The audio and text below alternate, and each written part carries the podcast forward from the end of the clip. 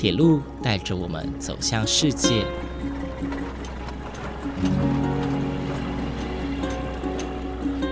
现在，欢迎和我一起来到鬼世界，由正声广播公司台中台制作，胡浩辰主持。欢迎收听，欢迎来到鬼世界。各位听众朋友，午安！谢谢大家在每个周六的中午十二点三十分准时收听，欢迎来到鬼世界，我是主持人胡浩辰。这一次的节目啊，我们真的走向鬼世界了哇！我现在好兴奋哦。这一次呢，我们的节目邀请到了一位来宾哦，他是远在日本的来宾，那跟浩辰来做个电话访问。这一次的来宾呢，是一本书啊，是《母子铁道迷旅行日志》的作者周小莹小姐。同时呢，她也有经营她自己的粉丝专业哦。那在这上面，她也抛出很多日本铁道的特色和迷人之处，还有游记等等啊，算是在疫情期间满足大家想要出国却出不去的欲望哦。那今天很高兴，我们能够邀请到周小莹小姐来接受浩辰的访问。马上，我们来欢迎周小莹小姐。周小姐，你好。皆様こんにちは。私は周小英と申します。よろしくお願いいたします。 好，Hello，大家好。嗯，是是是，我是周小莹。呃，今天我们没有要用日文访谈，因为浩辰我本人是不会日文的，我们还是用中文来进行一些呃访问哦。非常欢迎周小姐今天接受我的访问。我其实看了这本书哦，因为我得知。这个粉丝专业得知这本书之后，我就马上去书局买了。然后看完之后，真是满满的感动哦。第一个是因为妈妈带着小朋友走遍日本大大小小的铁道景点，搭乘各式各样的火车；第二个是我可以看到国外那么漂亮哦、那么美丽动人的一些铁道景点。虽然说日本啊，我个人是还没去过，不过看了这本书之后，反而更加向往了。所以今天很开心能够邀请到周小姐来跟大家分享风靡。全球的日本铁道文化，我觉得这是一个很好探讨的一个主题。那么接着呢，我们就进入我们今天的正式内容了。呃，首先想请问一下周小姐，呃，日本呢可以说是许多铁道迷心中的必访国家，像是瑞士啊、日本啊，或是欧洲一些国家，其实他们的铁道设施跟设备哦是非常非常的成熟，尤其是在日本，也是在亚洲地区，日本正是一个。呃，算铁道迷心中一定要去的一个国家，因为日本的铁道历史其实发展的非常悠久，最早可以追溯到十九世纪的江户时期哦。而到了现在哦，不仅有各式各样的铁道运输系统，整体的发展也都很健全。所以想要先请问一下周小姐哦，以您在台湾和日本两地的观察来说，台湾和日本两个地方的铁道最大的差异是什么呢？那我们刚刚有讲到历史的部分，我先讲一下日本的，稍微叙述一下日本的铁道历史哈。那其实世界的铁道历史呢，都是起源于就是英国蒸汽火车的发明。那大约在一八二五年，英国蒸汽火车的发明过了三十年后呢，这个蒸汽火车的模型呢就来到了日本，所以就开始了日本的铁道建设。那日本的铁道的最早的线路呢，是在一八七二年的时候。呃，十一月十四日是从东京的新桥车站到横滨站之间，这是日本最早的铁道的起始点，所以它在东京的新桥车站前面呢，它是有展示蒸汽火车的模型。那到现在还是，它还是会有整点会鸣声，然后就是以纪念这段历史。那假设我们把地，因为日本很大，那我们现在讲的是关东地区这个地方。那我们假设把视野移转到关西地区的话，关西地区的铁道的发展呢，正式开业要就是要推到明治十年。那它是从大阪。神户，然后开业，呃，就是通通往到京都这个线路。那此时这个时候，它其他的铁道线路也陆续开通，呃，包含日本铁道跟北海道的探矿铁道，那关西铁道、山阳铁道跟九州铁道。那么此时这这些铁道就称为明治的五大私铁。然后呢，在你在阅读日本的铁道的历史的时候呢，常常会出现一个叫做宿场这个名词。那宿场这个这个意思就是车站的意思。那这就是刚刚呃主持人讲到的，就是他们以前从江户时代开始呢，是以日本桥为起点。日本桥就是位于东京车站在旁边一点点的一个地方，呃，以日本桥为起点，然后经过日本的东海道，经过中山道，然后终点是在京都的三条大桥，然后共有五十三个车站，所以在江户时代，这个这些车站联合起来统称为东海道五十三次。然后假设在讲到那个比较北边，这北路的地方，就是呃石川县金泽那边的话，那边的铁道线路是以。中部地区的一个叫做滋贺县的闽原车站为起点，那开始发展他们的线路。那这个闽原车站为起点，在我的铁道书籍之中，就是我提到的那个长滨铁道馆的这个部分，这是它的历史。然后呢，日本跟台湾的两个铁道的差异。车站万观来说好了，然后车站万观其实日本车站呢，这次经过东京奥运二零二零的举办吼，它大幅整修车站，例如大家所知的东京车站、元素车站、涩谷车站等等吼，不管外观有没有整新，它内部的整个线路跟设备都是更新的，应该要来说，应该跟五年前大家来。日本旅游的感觉是完全是不一样的，尤其是三手线，大家最熟知的三手线，它隔了四十九年呢，呃，就是最新车站高轮 Gateway 站，这这一站呢是它新开的车站，那它这一站呢是结合了日本的和风文化的建筑物设计。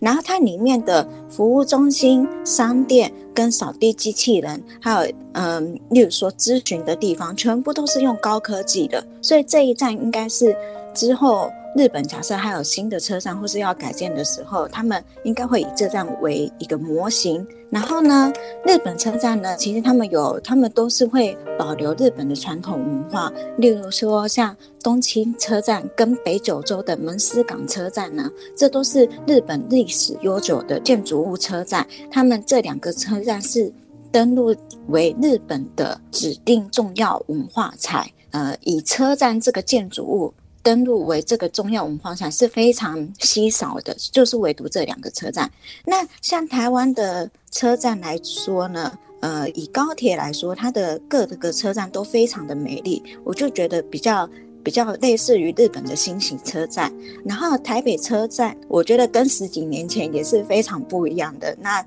我们小时候进去台北车站里面都是很凌乱的，可是到近期台北车站整个整修的很翻新，包括松山车站也是整个很漂亮的，我都还蛮印象深刻的。还有像板桥车站也是很漂亮的，还有就是近期就是。台中也要进捷运嘛，对不对？然后，呃，像淡水的轻轨啊，跟桃园捷运的新设施呢，无疑是让台湾利用铁路会更加的密集。然后，台湾有的车站也非常有特色，例如那个大甲镇南宫的大甲站，它的设计就是以大甲镇南宫的那个妈祖庙的那个主题下去。设计的，我就觉得哇，台湾也有漂亮的地方。那另外还有一个就是宜兰车站，就是吉米的插画，也让我儿子就是留下深刻的印象。那例如说，呃，假设还有一个不同的地方，就是车辆的外观。其实日本现在东京。奥运二零二零的举办，不仅车站有更新，连车辆也开始在更新。那例如说三手线，它把以前的旧的车型全部换掉，换成了新的车型。然后呢，例如像东京地下铁的车辆，例如说像银座线啊、丸之线啊、半藏门线这些的车车辆，也是从以前的旧车辆，呃，更新到新车辆。那当然，旧车辆还是有在。还是有在行驶的，因为他们的人潮运量很大哈。那台湾的车辆近期也在更新中，例如说最近新闻常常在呃说的，从日本运送过来的那个 ENU 三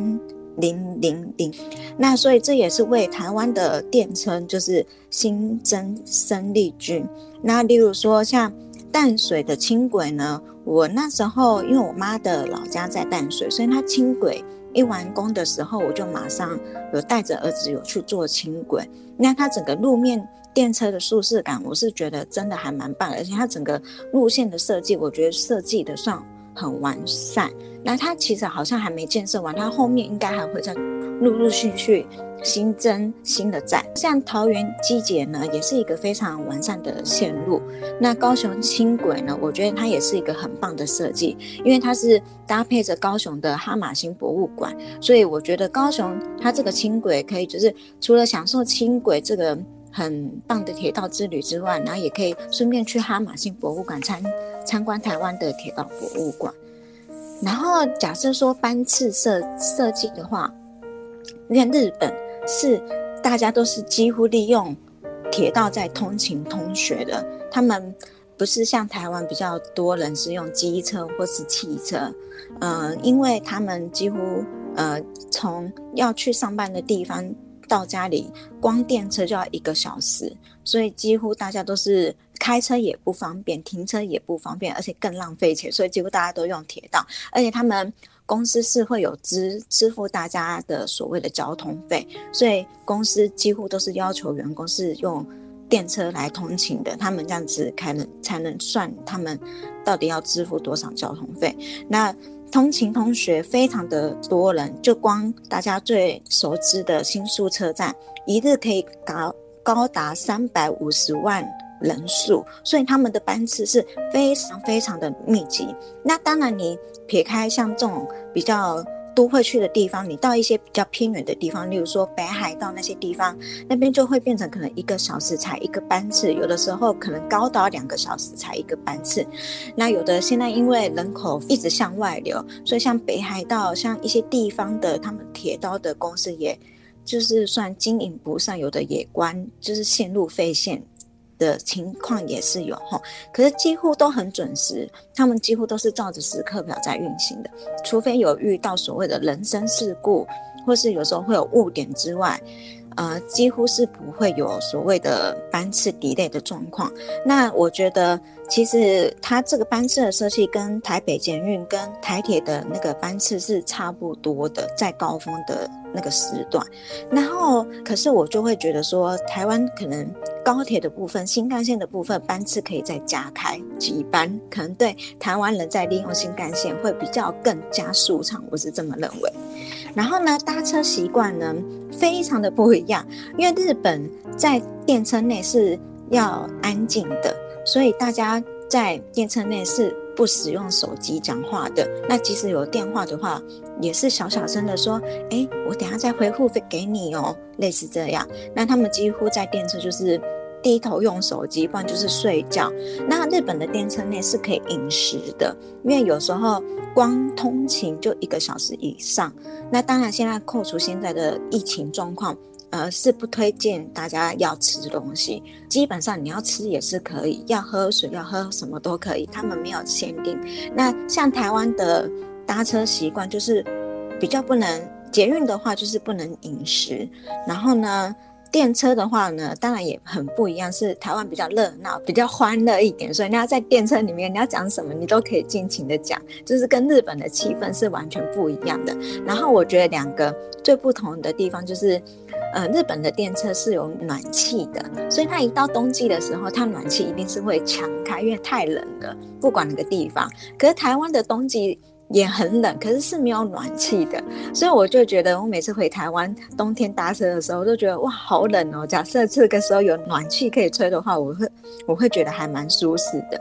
是呃，谢谢刚刚周小姐非常精辟的解说。我认真觉得，我今天是邀请到日本铁道部的部长来上我们的节目啊，非常的专业，把台湾跟日本的呃完全的比较，甚至把日本铁道的历史一五一十的全部陈述出来啊，我可以看得出来，其实周小姐对于铁道的爱真的是。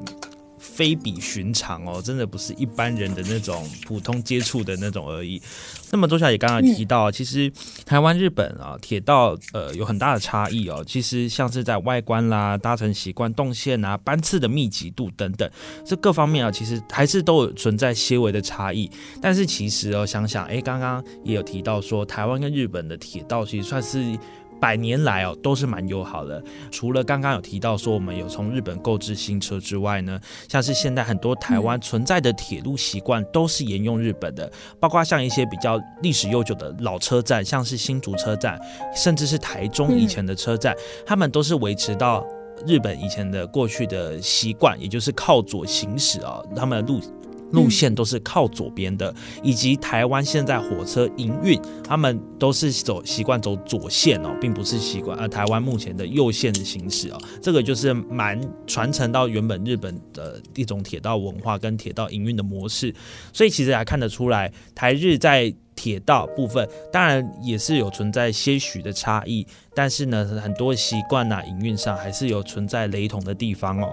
那第二个想要请问一下周小姐哦，因为刚好提到日本的铁道发展非常的健全哦，所以不论是在建设上啦、营运上、服务上，都可以说是世界铁道的模范生哦。所以想要请问您哦，在日本搭乘火车或者是地铁或是电车的时候，呃，你整体的感受怎么样？或者是日本的车站跟列车有什么样的亮点呢？除了刚刚有提到说，哎。就是日本某些车站有翻新啊，有拉皮啊，或者它内装有改变之外，有没有一些特色特色的车站啊，特色的亮点跟大家分享一下？呃，我刚有讲到，就是几个车站，例如说东京车站，还有北九州的门司港车站跟金泽车站都是特色车站。那我再来带大家看到，就是呃，我们以前非常利用的元素车站。那它以前它那个木造的车站为什么就是不再使用？是因为害怕会有火灾的发生，所以他们就是毅然决然把那个以前的旧车非常有有历史的旧车站整个更新，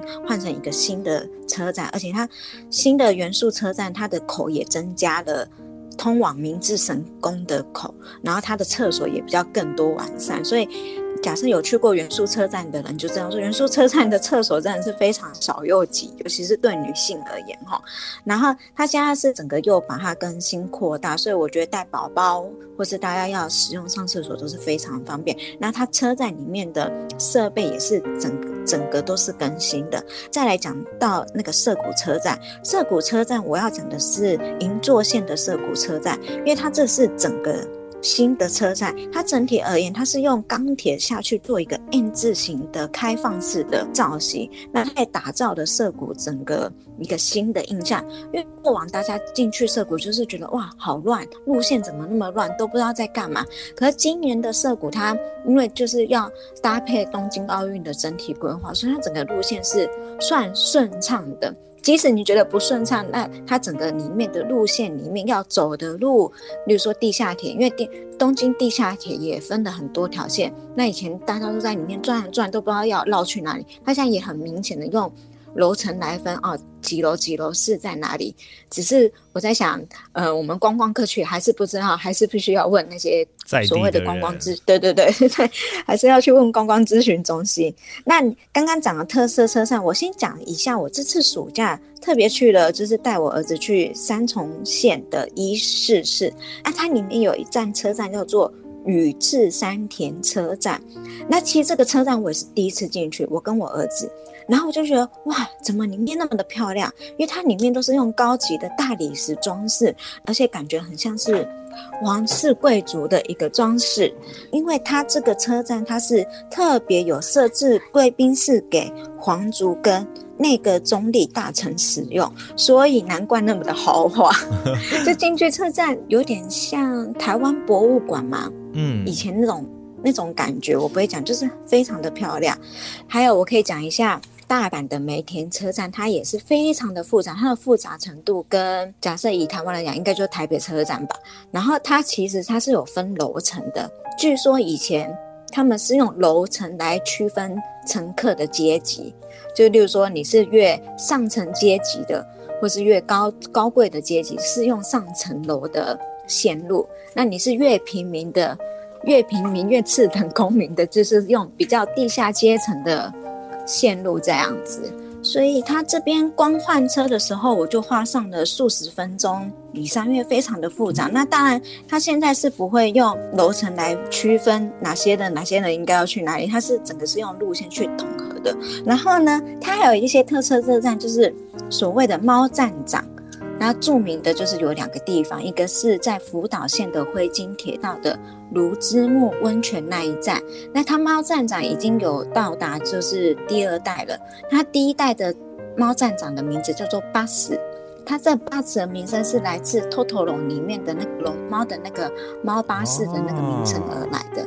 然后他已经过世了，然后接下来就是有他乘船的人，然后新的站长的名字叫做 Love 跟 Sakura。好，然后这是两只猫有在值班的。那另外一个猫站长车站是著名的和歌山的桂志站，第一站的猫站长也是去世了哈，他叫汤马。然后第二代的猫站长就叫做就叫做尼他玛，尼他玛就是尼就是二的意思，第二代的意思。他们也都会有值班时间。那我觉得桂枝站它这个车站的造型是非常特别，是因为它外形是用猫咪的猫耳朵的屋顶，但它在这站里面也有设置他们的所谓的猫咪博物馆，所以就整个还蛮完善的。列车的话，我觉得日本有观光列车是一个很。很好的一个构构想，那它观光列车是非常有特色的，例如说像长野县。信浓铁道的六文观光列车，六文是日本的六文钱那个钱的名字。那它是使用长野县的历史名将真田氏的家文来做这个名称。那它这个六文的观光列车，它整个外形呢是用赤红色的，就是他们以前历史名将的它的那个颜色来呈现。然后它的车身中间搭配一些金色跟黑色的基调，就是整。整体有高级的感觉。那它这观光列车里面共有三节车厢，那它里面也有让小孩子玩的木球池啊。那另外一个列车就是，呃，台湾也有，就是正在就是大家也开始风靡，就是蒸汽火车。那我要介绍的蒸汽火车是，呃，我第一本书有提到的 S L 大树。S L 大树呢，它是从就是关东地区玩到郊区的一个。鬼怒川线，所以它沿线呢，它是经过鬼怒川跟日光，就是著名欣赏红叶的日光。那它这台它这台车的复苏原因，它是在二零一七年才开始复苏。原因是因为东北三一一的这个地方复兴的一个活动，所以它这个是其实是有它的意义在。那另外还有一个蒸汽火车，就是也是在第一本书有提到的，就是大吉川线的汤姆士小火车。那它这个火车是真的很厉害。假设大家有看过汤姆士这部卡通影片的话，它里面出现的汤姆士、派西跟詹姆士这些有名的主小的人。他们真的是把它做成一个车头，而且大家都是可以运行的，然后都可以拉着列车，所以它这个是非常非常的特别。我想，这是应该除了英国之外，就是最近一个可以搭乘到真正的汤姆士小火车的一个国家，就是日本。那他当初为什么要就是特别设计汤姆式小火车？原因也是因为大井川铁道，它当初会设置这个线路，是因为当时是要运输木材用的，可后面就是木材也没有那么常要运输了，就特别就等于是它的铁道的营运开始有衰落的现象，所以它里面的社员就开始构思说，我们到底要怎么样才能让我们的这个铁道又吸引更多嗯人来使用，所以于是他就是要制作一台。真正的汤姆士小火车，那也因为这一台列车，所以它大部分运行的时间就是差不多在六月、七月、八月暑假跟冬季的圣诞配合圣诞节出来运行的。呃，其实刚刚听完哦，我。的感想就是，日本真的非常致力于铁道观光这个部分哦。因为像刚刚周小姐有提到，原本有一条运输木材的铁路哦，但因为木材的衰退，呃，运那个伐木的这个产业衰退哦，那他们也积极的把这个铁道转型哦，作为一个观光用途哦，有点像是现在的阿里山森林铁路。那其实蛮蛮多，台湾其实现在有蛮多支线哦，呃，也是面临到可能衰退甚至是废线的命运。那我觉得台湾有当当有关当局哦，其实是蛮需要去注重这个议题的。有关于铁道文化的保存，究竟这些铁道它就是一个穷途末路了吗？还是它有一个转环的契机哦？这是一个蛮值得思考的事情。